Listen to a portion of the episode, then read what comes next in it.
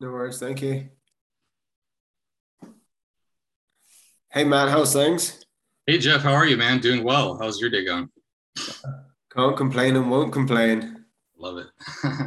Two seconds, just go. There we go. That's me. Well, it's been a while. Matt, last time I spoke to you was for Hard Kill. How have you been since then? Yeah, I remember that, man. Yeah, it's been good. I mean, obviously, uh, the whole pandemic has kind of changed the film industry a bit since then, but uh, it's been cool. It's been great to get back on set. Obviously, I got to shoot this movie uh, post pandemic, and it's been interesting to see how the whole production process has adjusted and changed based on that. So, so how did you keep busy during the pandemic? Were you just writing and writing, reading a lot of scripts? Um, there was a couple of opportunities to shoot a couple of movies, but I didn't really want to shoot anything during the pandemic, like right like in, in, the midst of it, I was like, I don't know about this whole idea of like being in pods and this and that. It just didn't sound like a fun filmmaking process to me. So I kind of passed on some stuff. But you know, as it's winded down and you know different opportunities have shown up, I've definitely been excited to get back get back on set. You know. So then, after the pandemic, after Hard Kill, your first film back actually highlights something that I don't think many people have, st- have done. This is your fourth movie in a row, technically, with the legend Bruce Willis. What drew you back to this project? Yeah, I mean, uh, it's kind of crazy. It's surreal for me to imagine if you told me 10 years ago in film school, hey, man, you're going to direct four movies with Bruce Willis. And not only that, but you'll direct his last time on set before he retires. I'd be like, what? You're crazy. You know, that's, that's not, that's not possible. But no, it's been, it's been an insane few years. And, obviously working with Bruce was uh, a total pleasure. And and this script really what what got me excited about it was the concept, the hook, trying to show a little bit more about this this whole homeland security, the wire room, the surveillance world that I didn't really have a, a huge understanding on before I read the script. I mean, I'd seen other films that were set in wire rooms, like a couple scenes, but having an entire movie just sent in the wire room, that was really interesting to me because of the challenge of a how do you make this visually interesting? And then b how do you keep that chemistry and momentum and pacing going for 90 minutes with uh, with those sort of like constraints that you're given? Did you have any advisors on set to sort of guide you through the process to give it like more of an authentic um, feel? No and the reason why was because the writer himself actually he used to work for homeland security so he has a very strong backstory back like backstory knowledge on that whole world. And anytime I tried to change something that wasn't like authentic or whatever, he'd be like, oh, that's not real. That doesn't really happen in wire rooms or this and this. And I was like, oh, shoot. Okay. I guess as real as possible. But yeah, no, that was the cool part was, you know, he had that sort of background. So it helped a lot. So take it, he worked really close with Kevin Dillon. Um, I, I, somewhat, you know, I think it was one of those things. Kevin only got cast like a couple weeks before we started shooting. We had that kind of crazy hectic prep process, so he didn't get a lot of time to chat with him. But definitely, I mean, it was all on the page. That's the beauty of a really well written, cool script. Is if it's all on the page, that gives the director, the actors, the cinematographer, everybody enough to sort of like as a blueprint to work with. And I think the blueprint was strong, so it was it was already there. And the shooting schedule for the movie was seven days, I believe. Is that correct? Yeah, that was that was not easy. Not gonna lie, that was the the toughest thing I've ever had to do. Um, yeah, so that wasn't very exciting. But you know, we I feel like since it was literally one room. I mean, I read the uh, the Jake Gyllenhaal movie, uh, The Guilty, that was on Netflix. I think that was shot in like ten days or twelve days or something like that. So I was like, all right, if, if they can pull that off, I think we can. We'll do our best here. You know what I mean? But it was definitely a challenge. I mean, yeah, it was it was tough. I mean, we were shooting some days 20 pages a day just to just to survive. And then with the different character arcs going on, did you sort of like just shoot everyone's bits just in bulk, just to get them out the way, like all Kevin's bits, Bruce's bits, Texas Battle's bits, or because it seems like seven days would be, it would stress me out. I wouldn't oh, know yeah. way to work it. well, I've been on enough movie sets now where I don't really get stressed out. I mean, I'm a very stoic sort of director, so that's sort of how I run the set. And that's how I direct. But yeah, I mean, it was it was the the challenging part was I wanted to have when Kevin was in the wire room, I wanted all the monitors to have actual footage for him to be watching and interacting with. Uh, unfortunately, because of the schedule, we couldn't shoot that footage until after we had shot the wire room.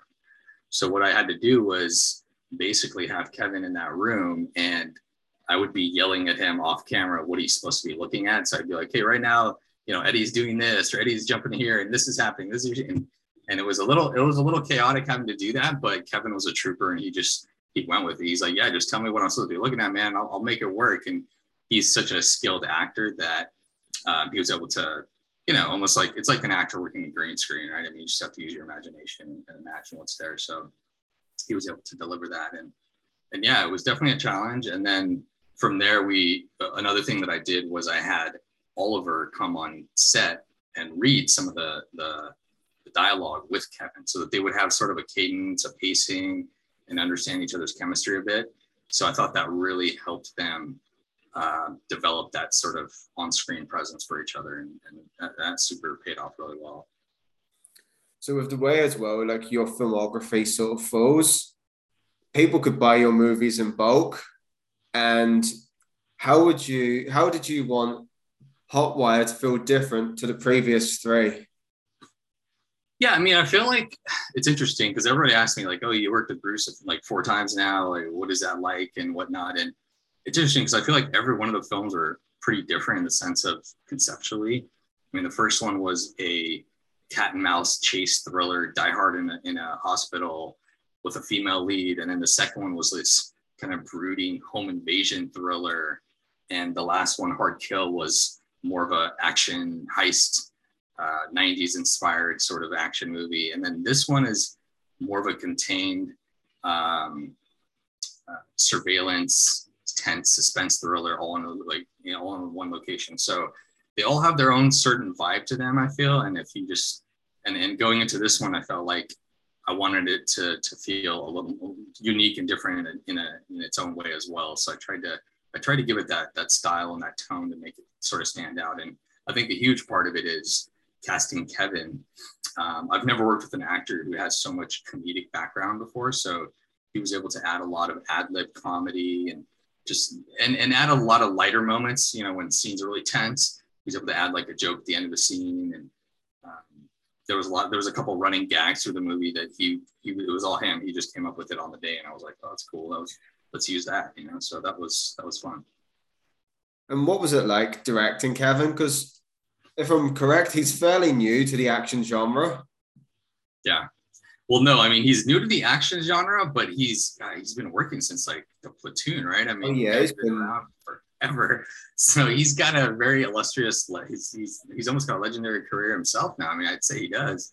So he's worked with, you know, it was, it was interesting chatting with him and you know i'd ask him how it was to work with oliver stone he's like oh oliver stone's a nut job man but i love him like, that's, that's cool so you know, we we shoot the shit and chat and and um, and he's one of those actors. He likes to dig into the role and try to understand it and create a backstory for it. And we had a very collaborative process going back and forth, trying to trying to discover who this character of Justin was and the backstory. And I wanted to flesh out the backstory a bit more on screen. And you know, there's moments where you kind of get into his past a bit, and you know, okay, he's a fuck up. He's done these different jobs in the past, and you know, he's fucked up. And now he's he's like this 40 year old guy who's in a war in a, in a wire room you know what i mean? What has he done to he's a rookie again like what's going on? Like why is he always trapped in these sort of situations? And, and kevin and i we'd come up with like okay this is the type of guy he always breaks the rule. he's always doing these things and putting himself in these situations. So it was it was fun to kind of collaborate with him collaborate with him and, and create that backstory and, and put it all out there. So a question that I asked you two years ago was out of your Bruce trilogy, what was the favorite your favorite? And you had said it was Survive the Night. Right. Does this still stand? Yeah, I think that still stands for me. It's just it was a very personal film for me, so that's why that has a very specific. Um, I'll always love that, and it's. I'm, I was randomly watching a scene from that the other day, and I was like, man, this is this is good, man. Like the Bruce, like he cries in a scene, man. Like find me another movie where Bruce cries in a scene, you know.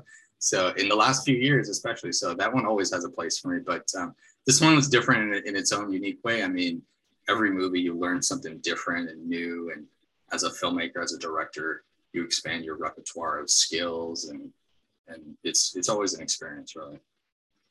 So do you plan to stick around in the action genre for a bit longer?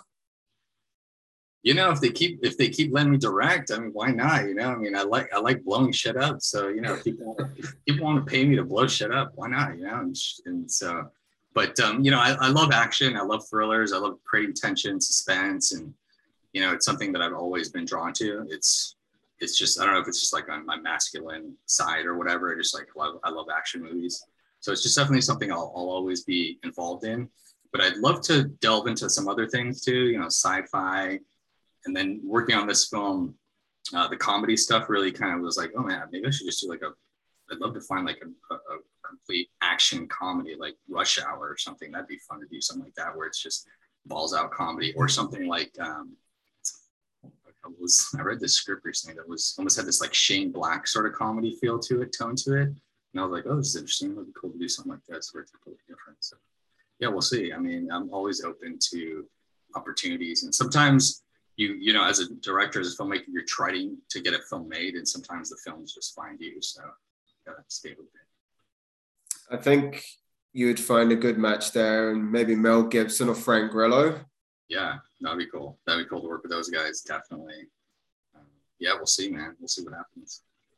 So this film sort of like it's kind of you know an open book. Would there be a hot wire too? No problem buddy sorry what was that question Will there be a hot wire too? Oh, uh, uh yeah, you know, wire room too. Yeah, I, I mean, yeah, yeah. Oh, wire room. Sorry. Make it work. Okay. Yeah, it's it. I always try to leave it open because I think we did that with with Hard Kill too, right? We left it a little open at the end. Yeah. And um, you know, you never know. I mean, as a as a storyteller, you always want to keep the audience wanting more. So it all depends, right? I mean, you leave that story a little open ended, and if you know if the studio comes back to you, and if the right story comes along, I know Kevin really wants to revisit the character again, and so does Oliver, obviously, because there's that there's that you leave them with that sort of open-ended thing at the end. So I mean, I'd love to I'd love to go back again if the right if the if the writer comes back with a, a cool concept and a, the script and everything. I, I mean, it's something to consider for sure.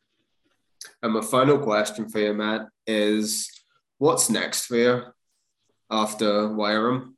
Yeah, I mean, like I said, right now, just kind of seeing where, where what projects get greenlit, what we can jump onto. I mean, I'm open to opportunities, and you know, I'd love to try something different if if something comes along, like a comedy or a sci-fi movie, just balls out. But you know, I've always I'll always have a place in my heart for action and thrillers, and you know, and if the right script finds me, I'm definitely open to to directing something in that genre.